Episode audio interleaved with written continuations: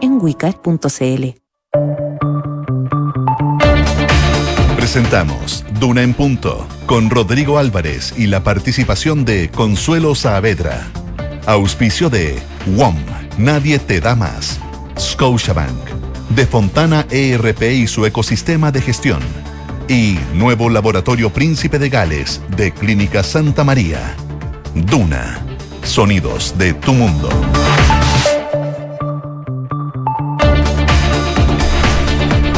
7 de la mañana en punto, son las 7 de la mañana en punto. ¿Cómo les va? Bienvenidos, muy, pero muy buenos días a esta edición de Dura en Punto en jornada de día viernes 8 de septiembre. Qué larga la semana, qué larga la semana estuvo. Eso eh, hablamos con Max, bien, bien larga que nos demoramos en llegar al día viernes. Bueno, pero acá estamos, en esta jornada de viernes con, con lluvia. De hecho, llovina hasta ahora acá en la capital del país, en la región metropolitana, así que mucha precaución si es que va saliendo de su casa, si ya va camino al trabajo em, o a otro destino, eh, porque resbaladizo el eh, pavimento y eso generalmente provoca algún accidente por alcance, así que mucho cuidado, mucha precaución eh, si va manejando esta hora por las calles de Santiago. Aprovechamos de saludar a quienes eh, no están en Santiago, pero sí nos escuchan. Por ejemplo, en Valparaíso en el 104.1, a quienes están en Concepción a esta hora también 90.1 y Puerto Montt 99.7. Eh, si no están en Santiago y están en alguna parte del mundo, saludos también. Duna.cl, ya nos pueden escuchar. Y también arroba Radio Dura son para comunicarnos a través de nuestras redes sociales. todas nuestras plataformas ya funcionando. También nuestro streaming puede ver, por ejemplo, lo abrigada que está hasta ahora María José Soto una bufanda verde ahí en el cuello porque hace frío, sí. ¿Qué temperatura tenemos a esta hora, José? A esta hora, vamos a ver si va bajando la temperatura. 9,1 grados, se mantiene. 9,1 grados. con 9 a las 6. Exactamente, 9,1 grados la temperatura a esta hora en Santiago. Se espera en todo caso, a pesar de que se siente el frío, que salga, porque está muy húmedo, como dices tú, pero va a salir el sol. De hecho, eh, se espera más o menos que las nubes se vayan a eso de las 11 de la mañana. 18 grados de temperatura para hoy máxima, que es agradable, algo de solcito hay que va a calentar esta tarde, eh, tomando en cuenta que ayer teníamos 14, 15 grados. Mañana frío, cielo cerrado completamente, según la Dirección Meteorológica, extremas entre los 10 y los 13 grados para el día sábado. El domingo también frío, 14 grados de máxima y algunas gotitas que están pronosticadas para la noche. Mientras que en Valparaíso, donde nos escuchan en la 104.1, 17 grados para hoy. Un fin de semana también bien helado con lluvias durante el día domingo. 14 grados en Concepción y en Puerto Montt, donde nos escuchan en la 99.7, tienen lluvias no solamente hoy día, sino que mañana y pasado. Decíamos que larga la semana, imagínate, para nosotros que la encontramos larga, ¿cómo ha sido la semana para la moneda? A propósito de toda la preparación de la conmemoración de los 50 años del golpe. Eh, estamos a tres días de aquello y todavía hay voces, algunas reacciones, eh, cosas que se han ido conociendo en el último rato. Em, una entrevista que eh, ofreció el presidente Gabriel Boric a Mega en esta mm, serie elegidos que entrevistó a los expresidentes a propósito de los 50 años y ahí se conoció y era un adelanto Em, de esta entrevista que se va a dar a conocer íntegramente el próximo día domingo. Palabra de súper buena crianza para el presidente Piñera. Eh, elogios de, mm, de Boric eh, desde el punto de vista de que no le cabe ninguna duda que es un demócrata, eh, que todo lo que hizo durante esos dos gobiernos fueron por el buen por el bien del país. Solo parte de lo que dice Gabriel Boric en este adelanto que se va a conocer esta entrevista íntegramente el próximo día domingo. Entiendo que también tiene una entrevista el domingo con, con Televisión Nacional, el presidente Gabriel Boric, a puertas del 11 de septiembre. ¿Qué tenemos hoy día en Donan Punto? Además de eso, la presencia como siempre de Consuelo Saavedra y también de nuestros infiltrados. Hoy día Juan Pablo Iglesias nos viene a contar cuál es el nombre, o India o Barat es la polémica que estalló en vísperas del G20 sobre el nombre de el país y la supuesta intención del primer ministro indio de cambiarle el nombre. Y también viene Carlos Alonso a traernos y hablarnos del presupuesto 2024, que está en la recta final, cómo están los ajustes que prepara el gobierno y las últimas reuniones bilaterales con los ministerios. Eso en un ratito más, acá en Duran Punto Ahora, cuando ya son las 7 con 4, le presentamos nuestros titulares.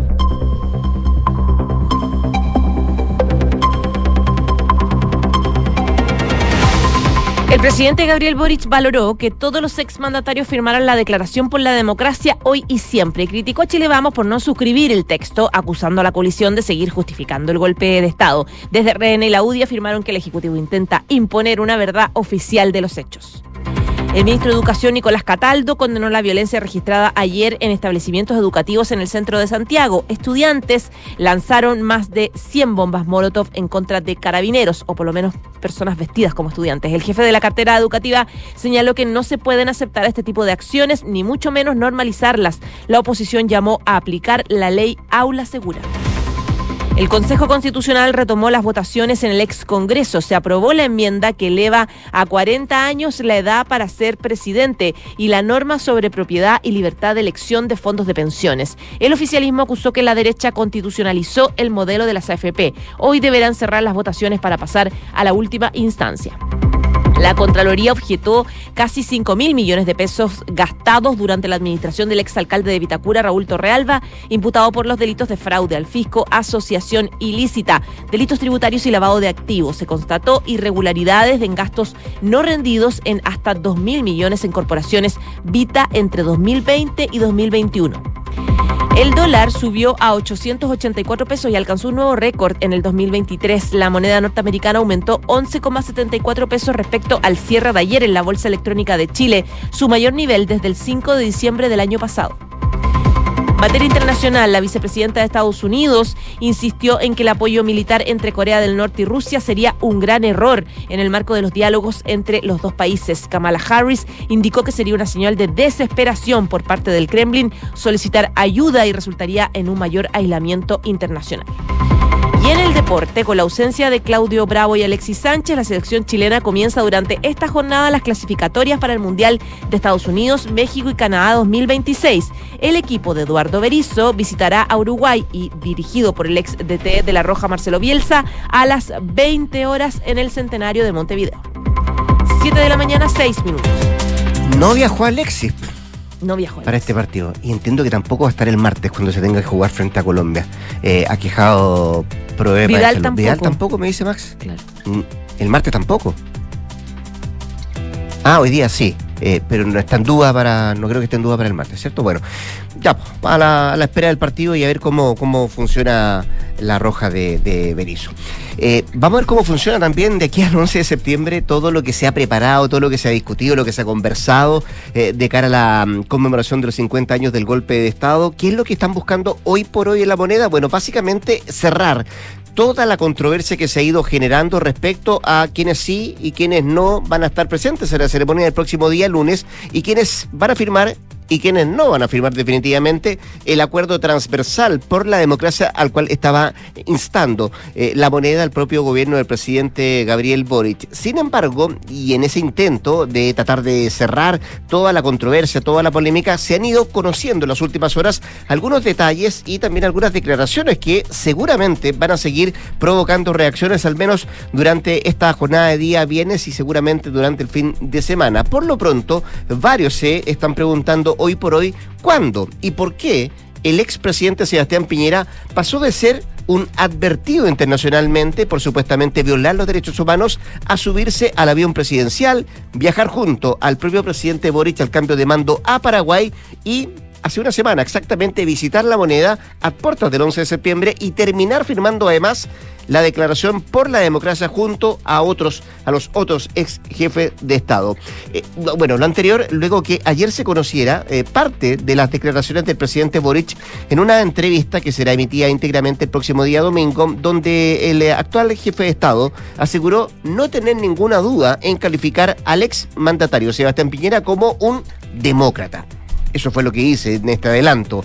Eh, declaraciones que corresponden al programa Elegidos, 50 años en primera persona, de Mega, eh, instancia en que el presidente Boric conversó con el actor Francisco Melo, quien es el que dirige y lleva adelante estas conversaciones, estas entrevistas con los ex jefes de Estado. Bueno, ahí, en ese adelanto, ¿qué es lo que dice Boric? Estoy convencido y no tengo ninguna duda que el presidente Piñera es un demócrata, que en su gestión, en sus dos gobiernos, eh, buscó genuinamente lo que él pensaba era lo mejor para el país.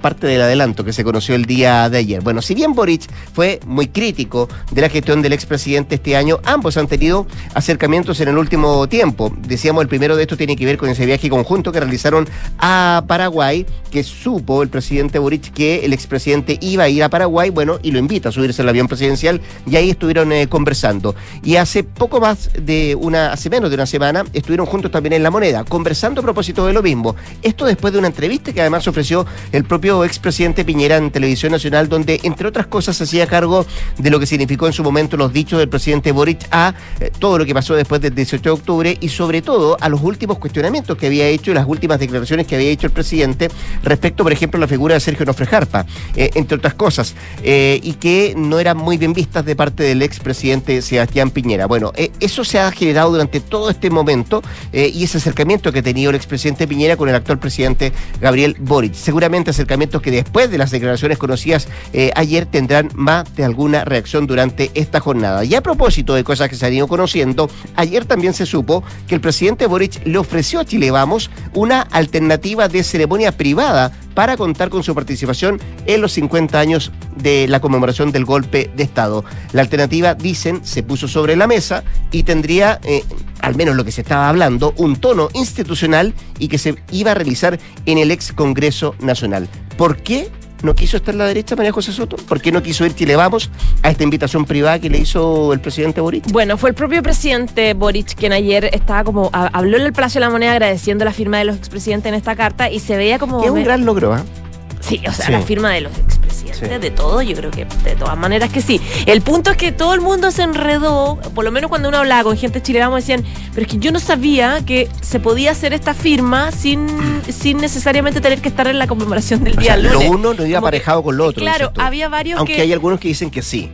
Eh, eh, es que había por lo menos varios en Chile, vamos, que uno hablaba por ellos por teléfono y decían, es que yo no sabía que se podía hacer eso. Eh, que efectivamente, Gloria Juta entre ella, que lo diga, la verdad que no lo dijo en off, lo dijo en on varias veces, que ella sentía que estaba muy linkeado la firma de este acuerdo con participar en las actividades donde iba a haber mucha gente que no compartía ideológicamente las mismas reflexiones con Chile Vamos, entonces se iban a sentir un poco opuestos, etcétera, etcétera, hablando del evento del lunes. Y por eso que no, no quisieron sumarse, acuérdate lo que dijo Macaya esta semana de que el texto era tan importante como el contexto eh, a propósito del de, eh, evento del lunes, etcétera. Entonces, ayer, cuando el presidente habló en la moneda, ya un poquito choreado, como, como con esta sensación de, de que no les puedo estar pidiendo a cada rato que firmen. De hecho, dijo textual, uno no puede estar rogando permanentemente a los partidos políticos democráticos que adhieran a un compromiso tan simple, dijo él. Y ahí fue cuando dijo lo que tú contabas, que dijo que incluso bueno, si les incomoda ir el lunes, porque van a ir personas con las que no comparten, etcétera, etcétera, bueno, hagámoslo nosotros en un evento privado, dijo eh, eh, Boric, que les planteó. Solo con autoridades para mostrar, y acá estoy citando lo que dijo Boric ayer, para mostrar un gesto de unidad en la conmemoración de los 50 años, pero tampoco hubo disposición a eso. Yo le planteé a los presidentes Chile Vamos específicamente que si a ellos les incomodaba participar en el acto del 11 de septiembre en La Moneda, por los motivos que ellos han dicho, podríamos hacer un acto institucional el día anterior en el ex Congreso Nacional solamente nosotros, solamente autoridades. Y eso también lo descartaron, decía Boris, diciendo, ya estoy un poco cabreado de insistirle y darles varias alternativas. ¿Cuál fue la razón por la cual dijeron que no en Chile vamos? La verdad que fue todo, la mezcla de factores, eh, el contexto, como por ejemplo las declaraciones que tú mencionas en días anteriores del presidente Gabriel Boric, lo de Sergio Nofrejarpa, lo del suicidio del ex eh, brigadier, eh, esta sensación que sentían en Chile Vamos de que estas conversaciones se hicieron como muy improvisadas, nada con tiempo. Bueno, de hecho, ayer en TVN eh, hablaba el secretario general Diego Chalpen que decía, citaba a Daniel Meno, a Daniel Melo, diputado socialista, que puso en su cuenta de Twitter, si el presidente y el gobierno realmente hubiera querido que la oposición firmara un documento común sobre los 50 años, habría conversado y dialogado previamente. La gestión política en una fecha tan importante ha sido un desastre, contradictoria y llena de errores. Eh, por lo tanto, dicen, faltó política, faltó que el presidente proyectara un poco este tema y empezara a tratar de convencerlo y de hablar y buscar un acuerdo mucho antes, no improvisado. Y también aplanando el camino, evitando declaraciones que pudiesen molestar, que lo hicieron y terminó finalmente en esto. Dentro de todo esto hay muchos, créeme, que quieren que sea luego 12 de septiembre, 7 con 14. Estás escuchando Duna en punto. Pero digo eso porque además muchos dicen, bueno, ¿cuál va a ser la relación? Se preguntan cuál va a ser la relación de la oposición con el gobierno después del 11 de septiembre, del día 12 en adelante. Bueno, y uno de esos temas que está en la mesa que tiene que ver con eh, relacionarse y acercar posiciones es la reforma de pensiones, donde el gobierno espera que esta reforma sea despachada de la Cámara de Diputados a fines de octubre o a comienzos de noviembre como fecha a tope, según lo que dijo ayer la propia ministra del Trabajo, Janet Jara. Estuvo la ministra en un seminario organizado por la SOFOFA eh, y ahí confirmó que las indicaciones a esta iniciativa se van a ingresar a fin de este mes, de septiembre, en el eh, Congreso. ¿Y qué buscan? Bueno, buscan por una parte alivianar el proyecto de ley como en consecuencia acelerar también su tramitación y poder despacharlo en breve plazo, fue lo que dijo la secretaria de Estado. También dijo la ministra que eso va a depender mucho de la voluntad parlamentaria que se exprese en la Cámara de Diputados en particular, donde ya se está viendo esta reforma de pensiones. Em, hubo comentarios, habló el diputado Alberto Undurraga, presidente además de la democracia cristiana, que dijo que cuando esto ya ha fracasado dos veces, el desafío es tener un acuerdo cuanto antes. También habló el em, diputado Guillermo Ramírez, todavía hoy por hoy jefe de bancada de la UDI, que manifestó que hay acercamiento, pero no van a firmar cualquier acuerdo. Y en ese sentido, en la derecha ven con buenos ojos entregar parte del 6% de cotización adicional para un seguro de longevidad y que la relación sea de ese 6%, 4,2 a cuenta individual y 1,8 al seguro de longevidad. En la centro izquierda, en tanto, surgió la idea de incrementar de 6 a 8% la cotización obligatoria de manera de cerrar la brecha con el promedio, por ejemplo, de la OCDE, actualmente en 18%. Y el debate se da en un contexto en que las empresas además han enfrentado un alza en los costos generados por el em, bajo crecimiento del país, las 40 horas también ese proyecto de ley ya aprobado, el aumento del salario mínimo y el alza del costo financiero, entre otros eh, aspectos, todos que entran a tallar cuando las posturas, sobre todo por momentos, se ven bien alejadas. Vamos a ver qué pasa después del 11 de septiembre y cómo se acercan las posiciones para ver si existe la posibilidad que, como espera el gobierno, esta reforma de pensiones salga al menos de la Cámara de Diputados a fines de octubre o los primeros días de noviembre. 7 de la mañana y 16 minutos. Estás en Duna en Punto. También genera preocupación en la moneda la investigación que se está haciendo a propósito de amenazas de muerte de esta banda criminal Tren Aragua en contra de varios jueces. Se está investigando, eh, de hecho la Fiscalía ya presentó una denuncia por estas amenazas a jueces, se dispusieron varias medidas de seguridad para los afectados, etcétera. Desde mediados de 2022 que el Ministerio Público está investigando ya eh, amenazas en contra de fiscales, todo en la zona norte, digamos, porque estaban investigando eh, varios datos, información sobre esta banda criminal que viene de origen venezolano que se conoce como Tren de Aragua. Los nombres de los fiscales afectados fueron mantenidos en reserva eh, por la Fiscalía Nacional y hubo varias medidas de protección para darle seguridad. Bueno, ahora las amenazas están vinculadas a esta eh, temida banda internacional eh, que afectó a jueces y llevaron ya derechamente que la Fiscalía Regional Metropolitana Sur y el fiscal Héctor Barros presentara una denuncia en esa línea para protegerlos. La situación fue a conocer por el medio Interferencia en la jornada de ayer en la tarde según el Ministerio Público, eh, eh, consultado por el diario La Tercera, se confirmó esta denuncia y se señaló que se dispuso la medida de seguridad para los jueces afectados. La causa originada eh, eh, está en condición de secreta y em, hay investigación al respecto de esta situación. El Tren de Aragua es una especie de corporación, una gran empresa que utiliza la violencia sin problemas cuando no se cumplen las reglas, advertía en mayo pasado en una entrevista a Radio ADN el fiscal regional de Tarapacá, Raúl Arancibia, describiendo la peligrosidad del grupo y lo complejo que es que comiencen este tipo de, em, este tipo de amenazas. Eh, ¿Cómo se descubrieron? A través de escuchas telefónicas al interior del Centro Penitenciario Santiago I, según conocedores del caso, que darían cuenta respecto de la realización de un supuesto atentado, em, una supuesta planificación de sicariato en contra de un juez en el marco de una investigación por narcotráfico ligadas al crimen organizado. La indagatoria donde se conoció información de amenazas es la que se domina, denominada eh, Operación Apocalipsis, pero después se renombró Operación Caracas, debido a que en ella se indagan secuestros efectuados por imputados venezolanos vinculados al tren de Aragua.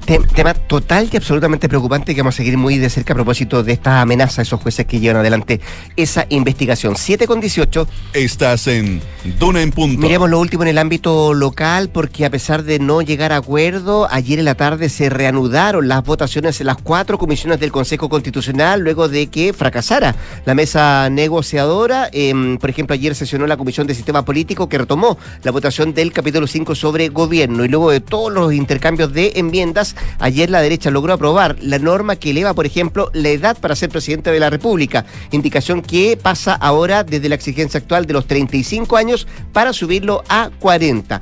La Comisión, por ejemplo, de Derechos Sociales logró también despachar con votos de la derecha el artículo que no pudo aprobar en la Comisión Experta y que recoge gran parte de la enmienda ingresada como iniciativa popular de norma por la agrupación Con Mi Plata No. Y en resumen, se detalla que cada persona tendrá propiedad sobre sus cotizaciones previsionales para la vejez y los ahorros generados por estas y tendrá el derecho a elegir libremente la institución estatal o privada que los administre y también los pueda invertir. En ningún caso podrán ser expropiados o apropiados por el Estado a través de mecanismo alguno, es lo que reza esa enmienda, esa indicación. En la Comisión de Principios fue la que menos avanzó, ya que solo aprobó normas menos eh, complejas y siguió postergando los asuntos más críticos. Fuentes del Consejo dicen que por ahora el plan que viene eh, es que hoy día viene se sesione hasta total despacho esas enmiendas que faltan aprobar en esas comisiones y de esta manera eh, lo que se busca por parte de la Secretaría Técnica es elaborar los informes durante el fin de semana y el inicio de la próxima semana. El lunes,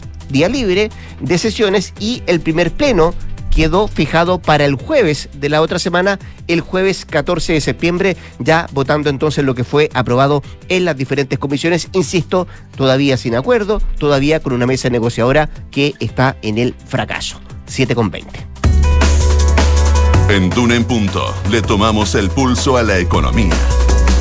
Y a esta hora revisamos los principales indicadores económicos. La UEF se cotiza en 36.167,55 pesos, mientras que el dólar observado 879,77, el euro 941,74 pesos y el cobre 3,79 dólares la libra. Oye, em, a propósito del precio del dólar, ya está en la apuesta si va a llegar a los 900 pesos. Eso como primera cosa. Lo segundo, hoy día tenemos IPC también. Se va a conocer la inflación. Eh, miremos la prensa económica. Mira, Pulso destaca hoy día. Encuesta Criteria muestra mayoritariamente desconfianza en el Estado como administrador de los fondos de pensiones. También destaca en otros títulos Pulso, Pacto Fiscal, oposición pide a Hacienda reducir impuestos a todas las empresas a un 25% sin requisitos. Y que trae el diario financiero dos tercios de las empresas IPSA bajan sus utilidades en el primer semestre presionadas por escenario económico. Parte de los títulos económicos de este 8 de septiembre.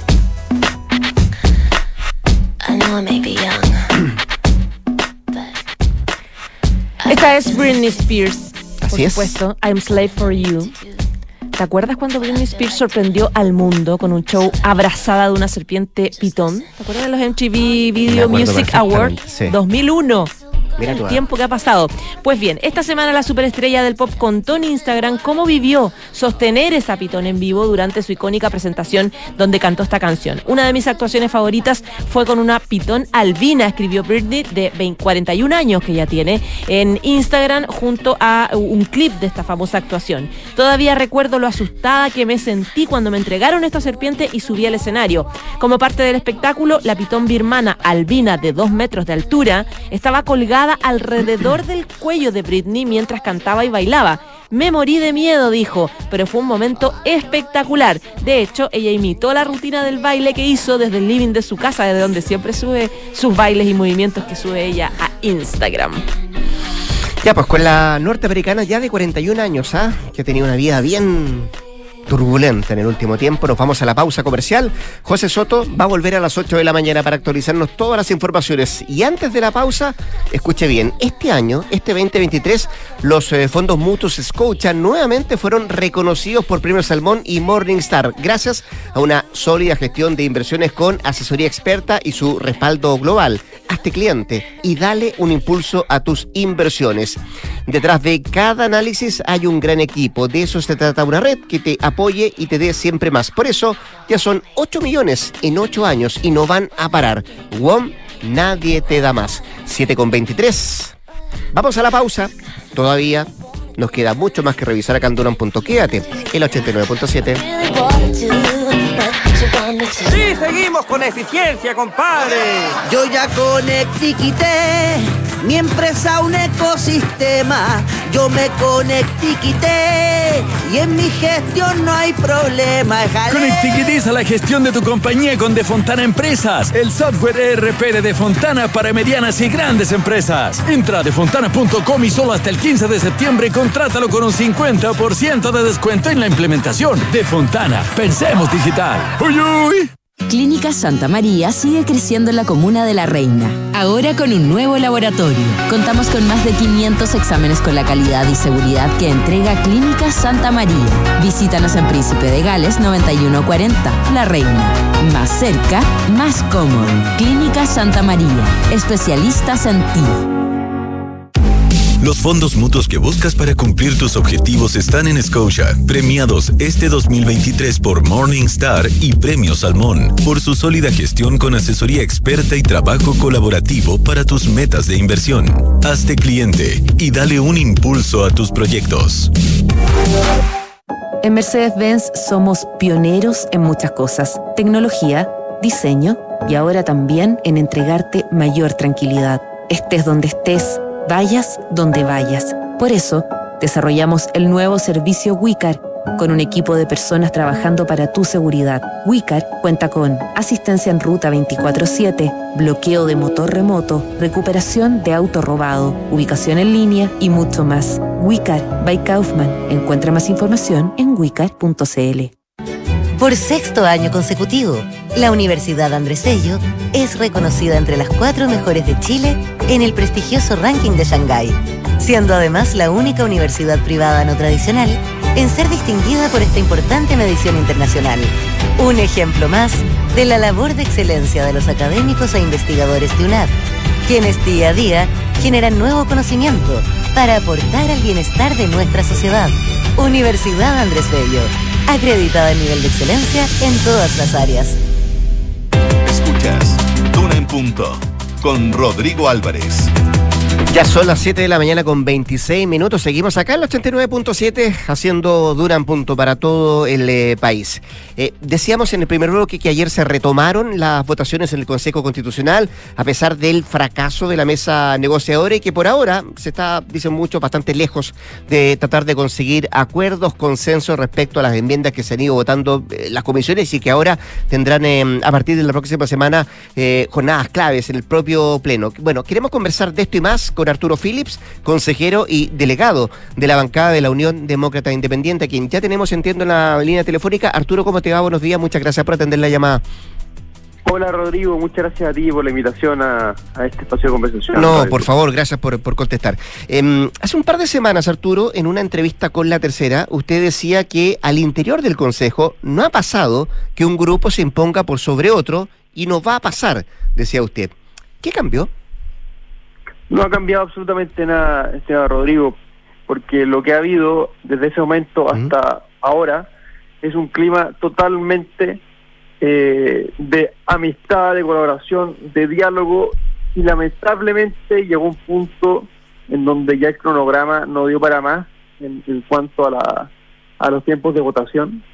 Eh, un cronograma solicitado por los mismos delegados de, izquierda que fijara hasta el miércoles pasado, hasta hace dos días, antes de ayer, eh, el hecho de comenzar las votaciones. Y fue cuando nos, sentamos todos delegados y dijimos, teníamos que aplazar que sea un poco más el cronograma para tratar de seguir allá con, a consenso. y en ese momento lo que hicimos fue aplazar las votaciones hasta eh, el día de ayer, las 4 de la tarde, con el objetivo de quedarnos toda la noche, la madrugada, llegando con todo el esfuerzo y el entendimiento. Y en ese, en ese esfuerzo, en el que evidentemente no existe cuando un grupo se impone por sobre otro, cuando un grupo se impone por sobre otro no existe ningún esfuerzo de nada. En ese esfuerzo a las 3 de la mañana ocurrió algo muy lamentable, y es que eh, las personas que eran de, la, del mundo de, de, gobierno, de izquierda, a las 3 de la mañana dijeron, Mira, si ustedes no sacan en el Pleno estos 17 puntos que a nosotros no nos gustan, cosas, un puntos que nunca habían sido líneas rojas, si ustedes no los sacan, nosotros no vamos a entrar a conversar ningún otro tema importante. ¿Y eso no está tan de imponer un, un punto de vista, Arturo? el punto de vista que estaba tratando de imponer eh, ese grupo efectivamente es un veto. Y, y pero el, el, tema es que ese ese grupo no es, no es, la mayoría, sino que la minoría, y esa es la sorpresa. Eh, el hecho es que nosotros con esa con esa actitud, nosotros les pedimos que por favor retirasen ese veto, no lo quisieron hacer, y así fue como el grupo que hoy es minoría vetó el hecho de poder empezar a conversar los otros temas educación, eh, salud, eh, y, y, fue bastante lamentable. Entonces, nosotros hacemos el llamado a que el mundo de la izquierda, y sobre todo, y acá yo sé que no es la misma actitud de los consejeros, porque estos fueron los comisionados expertos los que se sentaron a la mesa y a las 3 de la mañana hicieron este llamado. Entonces, hacemos el llamado a los consejeros constitucionales, porque yo entiendo que acá los comisionados expertos tienen su rol, pero hago el llamado a los consejeros constitucionales de izquierda que por favor sigan con la actitud que habían tenido hasta ahora y reconsideren lo que hicieron sus comisiones de expertos al vetar temas y en la etapa del pleno, que para dramatizar todo esto también, la etapa del pleno se puedan seguir dando estos espacios mm para llegar a puntos en común. Eh, Arturo, estamos conversando con Arturo Phillips, el consejero constitucional, delegado de la Unión Demócrata Independiente. En esa misma entrevista que yo le sacaba a colación en la tercera hace poco rato, usted también afirmaba que no había razón para que este proyecto eh, no termine en buen puerto, decía usted. ¿Sigue pensando lo mismo a pesar de todo lo que estamos hablando y el fracaso de la mesa negociadora y esta, comillas, imposición que quisieron hacer los consejeros oficialistas de retirar la enmienda, incluso algunas que estaban siendo aprobadas o que fueron aprobadas por las comisiones? Mire, la verdad es que, y eso es lo, que he dicho siempre, ¿Mm? este proceso nadie tiene garantizado su éxito o fracaso. Lo que pasa es que uno puede ser más o menos optimista. Y lo que yo creo, en este momento, es que tal como en la pasada convención, las personas que fueron desgastando y realmente agotando de las malas prácticas y el poco diálogo en ese proceso y así se fue revirtiendo la tendencia de la prueba hacia el rechazo.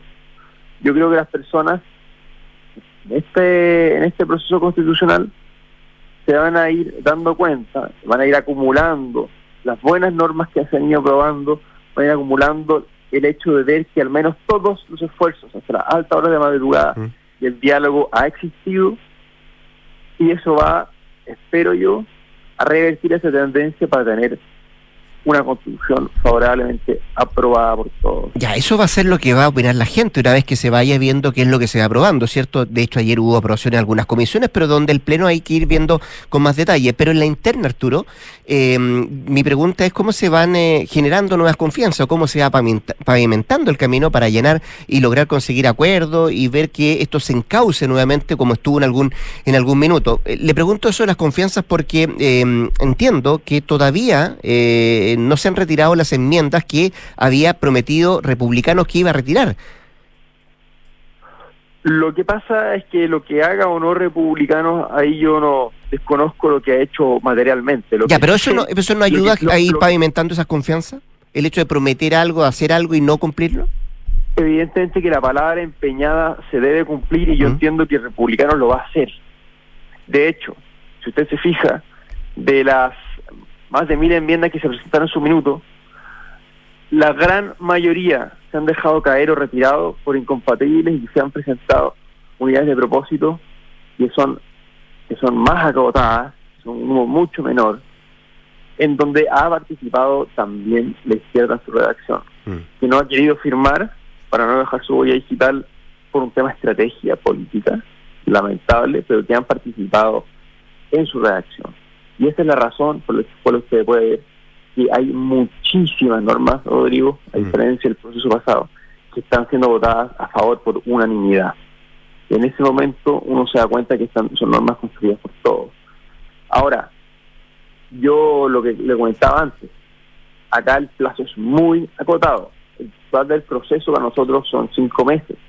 Y por lo tanto, ya estando en más de la mitad del proceso, lo responsable es pasar a la siguiente etapa. Hay muchas etapas, tuvo la etapa de las enmiendas, ahora está la etapa de las comisiones, pero tenemos que pasar a la etapa del pleno.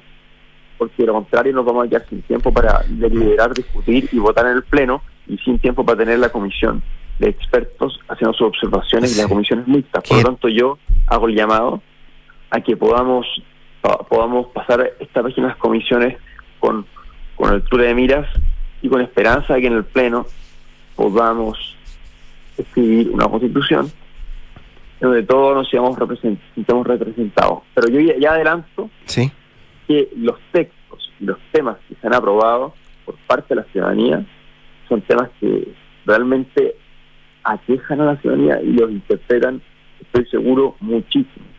Sin expropiabilidad de fondos de pensiones, están asegurada la propiedad de las personas y sus ahorros previsionales para que nadie se puede quitar como pasa en otros países del mundo. Ya quedémonos en ese punto, porque eso se aprobó ayer, la inexpropiabilidad de los fondos de pensiones, ¿cierto? Eh, ¿Qué responde usted, Arturo, cuando algunos consejeros, de hecho, a propósito de la aprobación que tuvo este esta enmienda el día de ayer, dicen que eso podría dificultar lo que se está conversando ahora, que es la reforma del sistema de pensiones?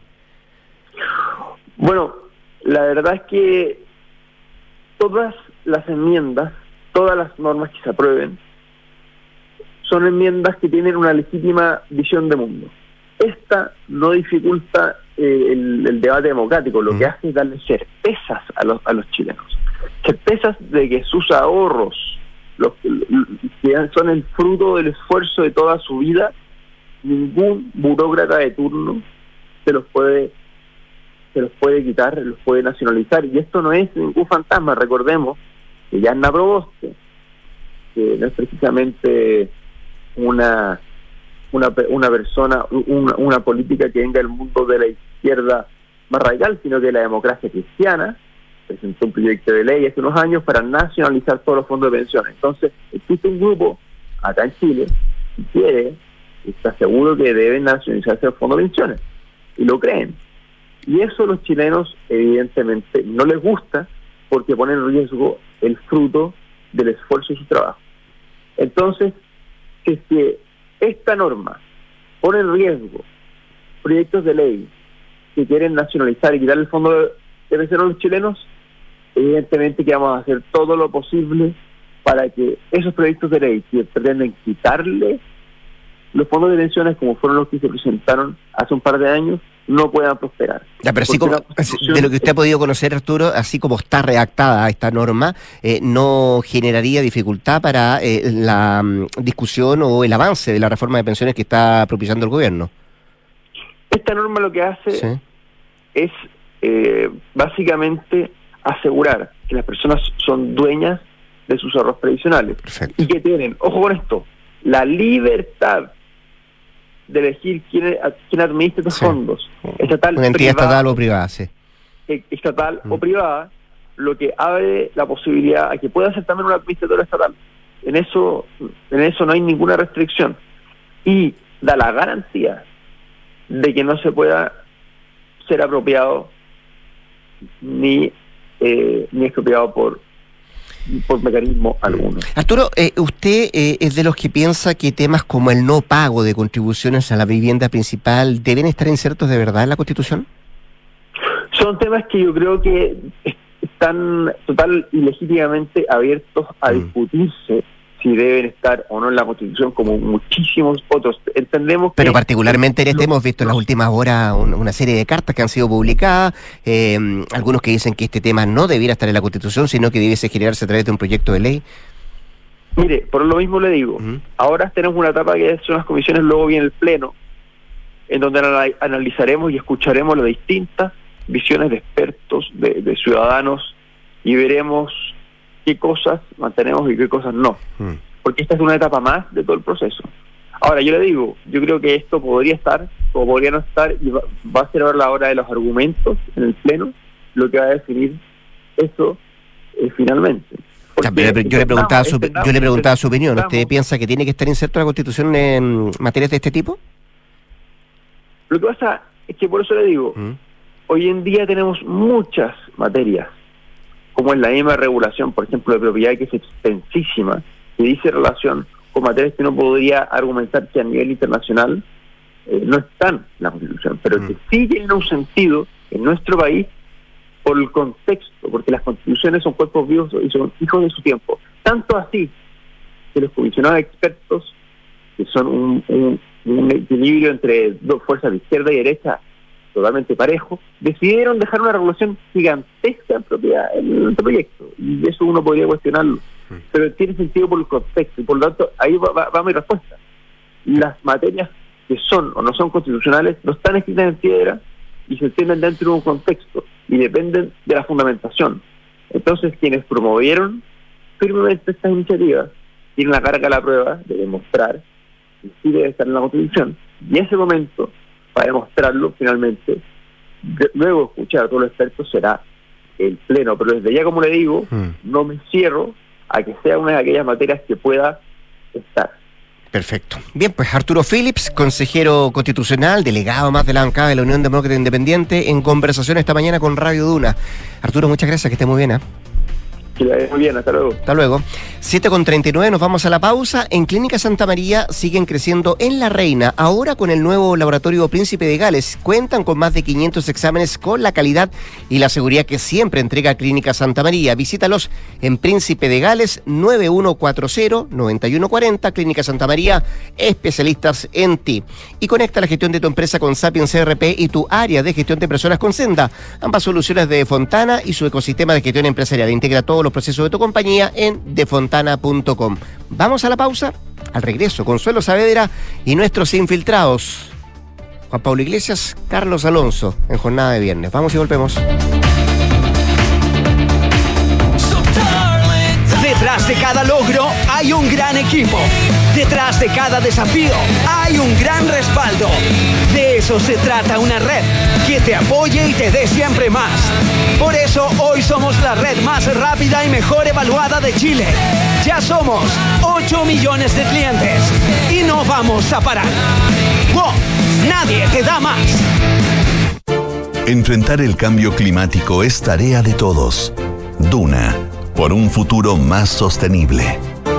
La guerra de Ucrania ha impactado aspectos fundamentales de la vida de las personas, siendo la destrucción de la infraestructura uno de los daños de largo plazo que deben ser afrontados con premura y en muchos casos sin esperar al fin del conflicto. En este escenario, la impresión 3D puede ser la respuesta para este desafío de reconstrucción. Así lo demuestra un proyecto que impulsa la organización humanitaria Team for UA, que busca levantar una de las 277 escuelas ucranianas afectadas por los bombardeos usando esta tecnología. La meta es usar la impresión 3D para construir en menos de dos meses y solo con tres operarios los 370 metros cuadrados del nuevo edificio de hormigón de la primaria de Leópolis, la que se convertirá en el mayor centro educativo construido con este sistema hasta la fecha. Acciona expertos en el desarrollo de infraestructuras para descarbonizar el planeta. ¿Cómo desarrollar las habilidades de mi equipo? ¿Cómo fomentar el liderazgo de mi empresa? ¿Cómo...? ¡Ey! Deja las preguntas y actúa como un líder. Contrata a Mando Medio, los expertos en capacitaciones, coaching, evaluaciones y más. Conoce más en mandomedio.com. ¡Gracias, Mando Medio! Medicina en seis años en la Universidad del Desarrollo. Hemos renovado la carrera de medicina con una malla académica diseñada para formar a los médicos del futuro, con una sólida base teórica y una amplia experiencia práctica. Sé parte de la educación que transformará vidas. Visítanos en medicina.udd.cl.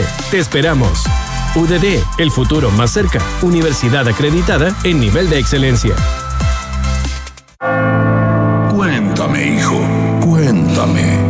Compré. Compré que la patente no salía un ojo de la carga. Compré que el seguro no iba a subir. Compré que estaba como nuevo y no pasó la revisión. Compré que las mantenciones estaban al día. Compradores, dejen de arrepentirse de comprar un auto y mejor suscríbanse a Smarticar. Además, no pagas patente, seguros ni mantenciones. Bienvenidos a Smarticar, tu auto sin comprarlo. Escuchas Duna en punto. Duna 89.7.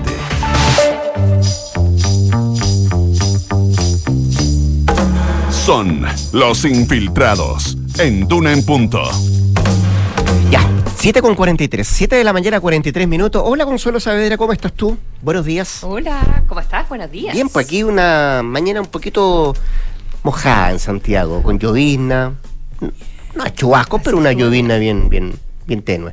En eso estamos. Mira, Juan Pablo Iglesias a mi derecha, Carlos Alonso a mi izquierda, solo infiltrado este día viernes sacando un punto. ¿Cómo les va, muchachos? Buenos hola, días. hola, buenos Hola, días. buenos días. Hola, ¿Todo bien? Gonzalo. ¿Todo bien? Todo bien, sí. Eh, partamos con temas internacionales para distender un poco, ¿les parece o no? Sí. ¿India o Barat, don Juan Pablo Iglesias? ¿Por qué, ¿Por qué cambiarle el nombre?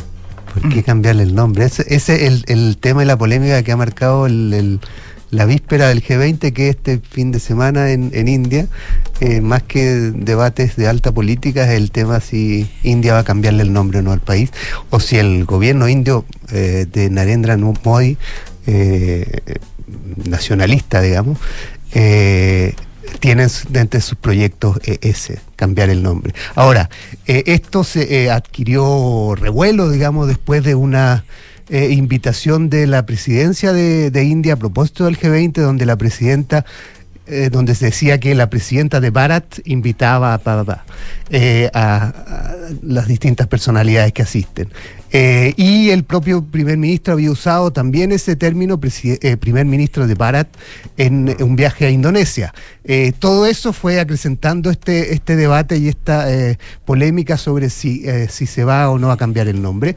Eh, Bharat es un, un nombre his- histórico, digamos, para, para India, que incluso está en la constitución, donde dice India que es Bharat. Así parte el artículo primero de la Constitución india. Es una nación, es un eh, estado de una unión de estados, una cosa así.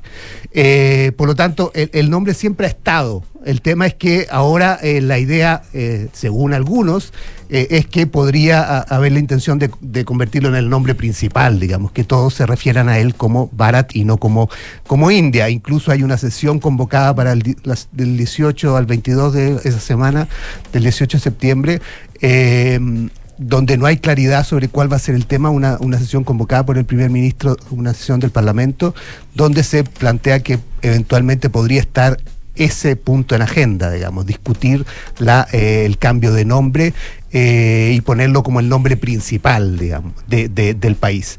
Eh, y eso implicaría un montón de efectos sobre cambios de, de- de- de terminología, cambios de documentos. En todos los documentos sale República de India, habría que poner República de Bharat, eh, donde las distintas instituciones tienen todas sus, también su documentación y todos sus papeles, como que yo, la Corte Suprema de India, los todas esas instituciones deberían eh, cambiarse por Bharat si es que finalmente se aprueba. Ahora, eh, esto es un tema que viene de, largo, de largo, eh, hace largo tiempo, no es un tema, no es un tema nuevo. El, el asunto es que el, el gobierno de Modi, que es un gobierno nacionalista, lo ha re- relevado, digamos, a un nivel mucho mayor. Incluso muchos de sus ministros se refieren a, a Bharat eh, más que a India en sus redes sociales. Eh, por lo tanto, el tema siempre ha estado ahí, eh, pero además porque es un nombre histórico, el- el fundador mitológico de India eh, era el rey de Bharat, eh, y por lo tanto de ahí viene ese, ese, nombre, pero eh, el término India se usó más, lo usaron los británicos durante el imperio, venía desde la época romana y griega, es también un nombre que viene del sánscrito, pero, pero era usado mucho más por los griegos y los romanos, que hace referencia a los pueblos que vivían al sur del, del Indi, digamos, del, del río. Eh, pero eh, hoy día eh, este tema ha adquirido una nueva relevancia en este ambiente nacionalista. eh, la posibilidad- pasado colonial, más o menos. sí. que en muchos, incluso el propio mentor ideológico del partido de, de Modi ha dicho que hay que cambiarle el nombre porque con eso se deja atrás ese pasado colonial y el nombre de Barat hace referencia a una cosa mucho más propia y nacional, digamos, y por lo tanto ese es lo que a eso hay que avanzar. Pero también hay un componente político en todo esto, y es el que muchos apuntan que podría estar en el origen y en el corazón de toda esta discusión. Modi enfrenta el próximo año eh, elecciones. eh, podría convertirse desde enero en el primer primer ministro eh, indio que logra tres periodos consecutivos y a eso está peleando y se enfrenta a una coalición de oposición amplia de 26 partidos cuyo nombre es eh, Alianza eh, eh, India para un Desarrollo Inclusivo, cuyo acrónimo es India. Por lo tanto, el, el nombre India termina estando asociado a la alianza opositora y por eso eh, muchos sugieren que el factor interno eh, de política interna eh, en India ha sido uno de los elementos más decisivos al momento de impulsar esta, esta discusión o poner esta discusión sobre si hay que cambiarle o no el nombre a, a India, porque evidentemente se enfrenta a una alianza amplia, son 26 partidos, casi toda la oposición se unió en contra de Modi para esas elecciones del próximo año y cuyo acrónimo, como decía, es India. Por lo tanto, hay ese factor interno que es muy relevante. Eh, hay que ver si finalmente eh, tiene o no que ver y hay que ver lo que pasa, y por eso hay que estar atento a lo que pasa esa semana del 18, si efectivamente en, en agenda, en, esa sesión especial del Parlamento, va a estar o no eh, la, eh, el cambio del, nombre que implicaría además eh, pese a ese primer artículo de la Constitución, empezar a cambiar un montón de otros artículos de la Constitución donde se habla ya específicamente de República de India. Eh, por lo tanto, eh, no es menor si es que finalmente se hace, no es raro, algunos países lo han hecho, varios en el último tiempo, cambiar nombres, eh, pero en muchos países africanos, en la, mm. incluso Turquía, que ahora es Turquía, eh, pidió cambiar el nombre, eh, por lo tanto no, no, es una cosa extraña. Tengo, tengo, una, tengo, una, pregunta más, no sé si la consuelo también. ¿Sí? ¿No? ¿Tiene alguna pregunta? No. Es que, no, no, eh, no, no, no es, que, es, que, leía por ahí, quiero que me corrijas si, si es verdad o no, Juan Pablo, eh, que entiendo que entra a tallar, porque esa es la interna de la India, pero entra a tallar otro país que no tiene que ver con la India, que es Pakistán, que también podría adoptar ese nombre. Es que, es que mm. en el fondo ese nombre es, es recordemos que Pakistán, eh, que, que todo, la, eh, todo ese territorio de Pakistán, eh, Bangladesh, India era parte del imperio eh, británico cuando estuvieron claro, los británicos colonia. ahí, y por lo tanto mm. todo eso después se, se, se dividió, la población musulmana se fue hacia Pakistán o Bangladesh y la mayoría hindú se quedó en, en, en el, el, el territorio que siguió llamándose India, pero, pero sería todo eso eh, el territorio. ¿ya? Hay que ver qué, qué, qué efecto tiene eh, eh, todo esto, pero, pero evidentemente, pese a parecer un, un tema menor, eh, cambiaron los nombres, claro. se convierte en un tema político y un tema también internacional. Incluso el vocero de Naciones Unidas a una pre pregunta en estos días dijo que si ellos recibían la, la, la solicitud formal de India eh, iban a, evidentemente a cambiar toda la documentación cuando se referían a India y, como Bharat eh, y eso se puede hacer, se ha hecho con, como decía con otros países que también han, han cambiado su nombre en el último en el último tiempo. Bien, pues vamos a ver qué es lo que hay pasa. Que fijarse, hay sí. que fijarse en lo que dicen las invitaciones de ahora en adelante. Algo, algo de, tan pequeño. De, de todas maneras. Eh, presupuesto 2024, Carlos Alonso. Recta final y cómo, cómo se va allanando el camino para, para sacarlo adelante. Así es, porque precisamente quedan tres semanas para que ingrese el, el presupuesto, la ley de presupuesto al Congreso. Esto debe ingresar el 30 de septiembre y la discusión se da principalmente por dos meses, que es octubre y, y noviembre. Eh, el último día tiene que estar eh, aprobado el último día de noviembre y por eso ya están eh, prácticamente en la recta final de la elaboración del presupuesto. Esto porque a fines de la semana pasada se conocieron los datos de los expertos del PIB tendencial y del precio del cobre, que son dos variables claves que le llaman los economistas porque definen el espacio para el gasto fiscal que va a tener el gobierno en el presupuesto. Eh, para el PIB tendencial fue de 2,3% y de cobre fue de 3,8 eh, dólares la libra. El PIB tendencial está un poco más alto que lo que eh, con el que se realizó este presupuesto, el que está vigente actualmente, que fue 1,9. Entonces, con ese, con ese marco ya tiene el gobierno definido cuánto pueden gastar y por ende cómo se va a distribuir el, el gasto público en los distintos ministerios y servicios.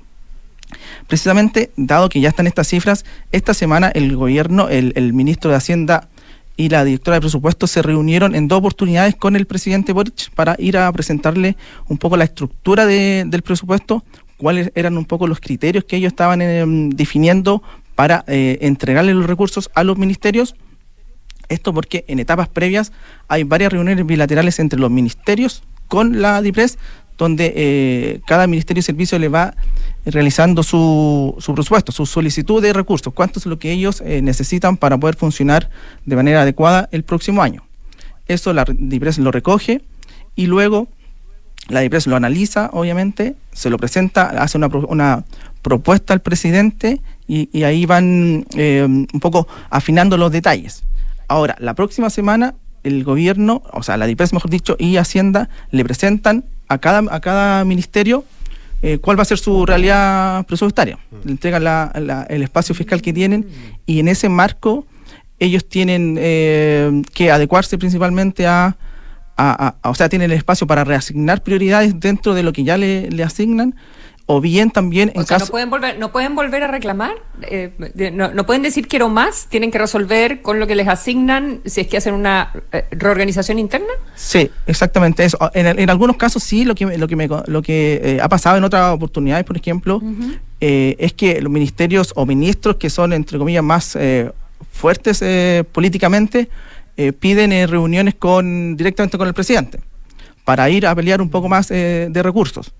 Eh, eso generalmente no, no, no, no, no- o sea, no le va muy bien porque se mantienen generalmente en, en- en los gobiernos en- o en la DIPRES y en Hacienda, históricamente se ha mantenido la, eh, eh, en líneas generales la regla, la regla fiscal. Entonces, hay una instancia que ellos podrían eventualmente ir a, a solicitar más recursos porque necesitan implementar eh, determinadas políticas públicas, pero en realidad lo que más eh, prima es la visión que entrega Hacienda y, y la DIPRES, y ahí los, los ministerios deben eh, adecuarse dentro del espacio que le están, que le están entregando. Es un poco lo que, lo que se está dando actualmente. Ahora, en ¿Y, este... y hay cuáles- en, en qué claves, eh, cuáles son las claves en las que hay que fijarse? Y pensando en las reuniones, por lo demás, eh, m- el ministro Marcel va a estar de viaje la próxima semana. Claro, el ministro se va, eh, se tiene Chile Day el, el 13 y 14 en Londres, si no eh, me equivoco. Entonces él va a estar en Chile entre lunes y martes. En esa es probable que haya una nueva reunión con, eh, con el presidente, pero quien, quien hace la- el trabajo de informarle o de las reuniones bilaterales con el- los ministerios es más que la- es más que nada la DIPRES con eh, o sea, la directora del presupuesto junto a los que se llaman sectorialistas, que son los eh, funcionarios de la DIPRES que están a cargo de cada sector eh, ministerio. Entonces ellos hacen como el trabajo más ya de detalle de ir definiendo un poco eh, o dándole la información, ¿no es cierto?, del, espacio fiscal que va a tener cada, cada ministerio. Lo que sí que eventualmente hay una nueva reunión y después, a la vuelta de, mm, de Chile Day y la semana del 18 de septiembre, ahí el, nuevamente Hacienda con la IPRES van a informarle ya finalmente al, presidente cómo está el presupuesto. Se hacen algunos ajustes finales porque siempre se dice que hasta el último, hasta que no ingresa el, pro- el- el proyecto se pueden hacer algunos cambios. Eh, y este presupuesto particularmente también va a ser eh, eh, complejo porque, bueno, el gobierno quiere seguir adelante con implementar su, su programa de gobierno, donde hay tres ejes principalmente, que es seguridad ciudadana, social y económica, pero hay un punto que, que también el gobierno ha, ha levantado, es que el financiamiento de la PGU. Dado que no están los recursos de la reforma tributaria, es probable que, eh, no, bueno, no sabemos cuándo se va a contar y simplemente se van a contar con esos recursos, tiene que buscar ingresos eh, para financiar la PGU que eh, más allá que no, ¿no cierto? que no avance a los 250 mil pesos, que es la, propuesta que está dentro de, de la, de la reforma de pensiones, la PGU se sigue aumentando dado el ajuste de la inflación y porque más personas van entrando a la edad que les permite recibir la, esa, esa pensión garantizada universal. Entonces, ahí va a estar un poco la complicación de cómo va a ser el financiamiento de, de la PGU. Eso va a ser un punto central de la discusión. También va a estar el punto central de la reactivación económica, donde ya par- parlamentarios están eh, pidiendo que se ponga el énfasis en el crecimiento, en medidas de reactivación y el tema de la seguridad ciudadana también va a estar presente. Un tema también que, que- que debe definir Hacienda, que esto ya más del tema del cálculo de los ingresos, es qué va a hacer con los recursos del litio. Recordemos que Hacienda presentó una metodología que incluye solo los recursos de eh, renta de la propiedad, que es el arrendamiento que eh, hace Corfo, pero no está toda la, totalidad de los ingresos que reciben la- las empresas que explotan eh, el litio. Entonces, la recomendación del Consejo Fiscal es que se utilicen todos los recursos. Eh, Hacienda todavía no, no entrega la, la- propuesta final que la va a hacer ahora en, el- en este, en este presupuesto y eso también va a depender de la, de la metodología que se use para tener más o menos gasto público en, el- próximo año. Eso también va a ser un factor importante a, a determinar, considerando también que no están los ingresos de la reforma tributaria, que en un principio el gobierno ya en este, el próximo año ya pensaba eh, contar con algunos recursos de, de la, de la reforma tributaria. Mucho más enredado. Claro, va a estar mucho más enredado y lo otro va a estar obviamente friccionado por todo lo que ya sabemos de el caso, los casos convenios y Sí. los presupuestos de los gobiernos regionales. Todo eso va a estar también eh, tensionando el ambiente. El, presidente de la semana también que buscaba subir los estándares de transparencia a propósito de las glosas, ¿no? Y todo Claro. lo que se va a entregar. Ya, pues vamos a ver qué es lo que pasa la próxima semana. Carlos Alonso, Juan Pablo Iglesias, muchas gracias por estar acá. esté muy bien. Muchas gracias, Consuelo. Buena, Buen fin de semana. muy bien. muy bien. Igualmente, viene la noticia acá en Duna eh, con María José Soto y después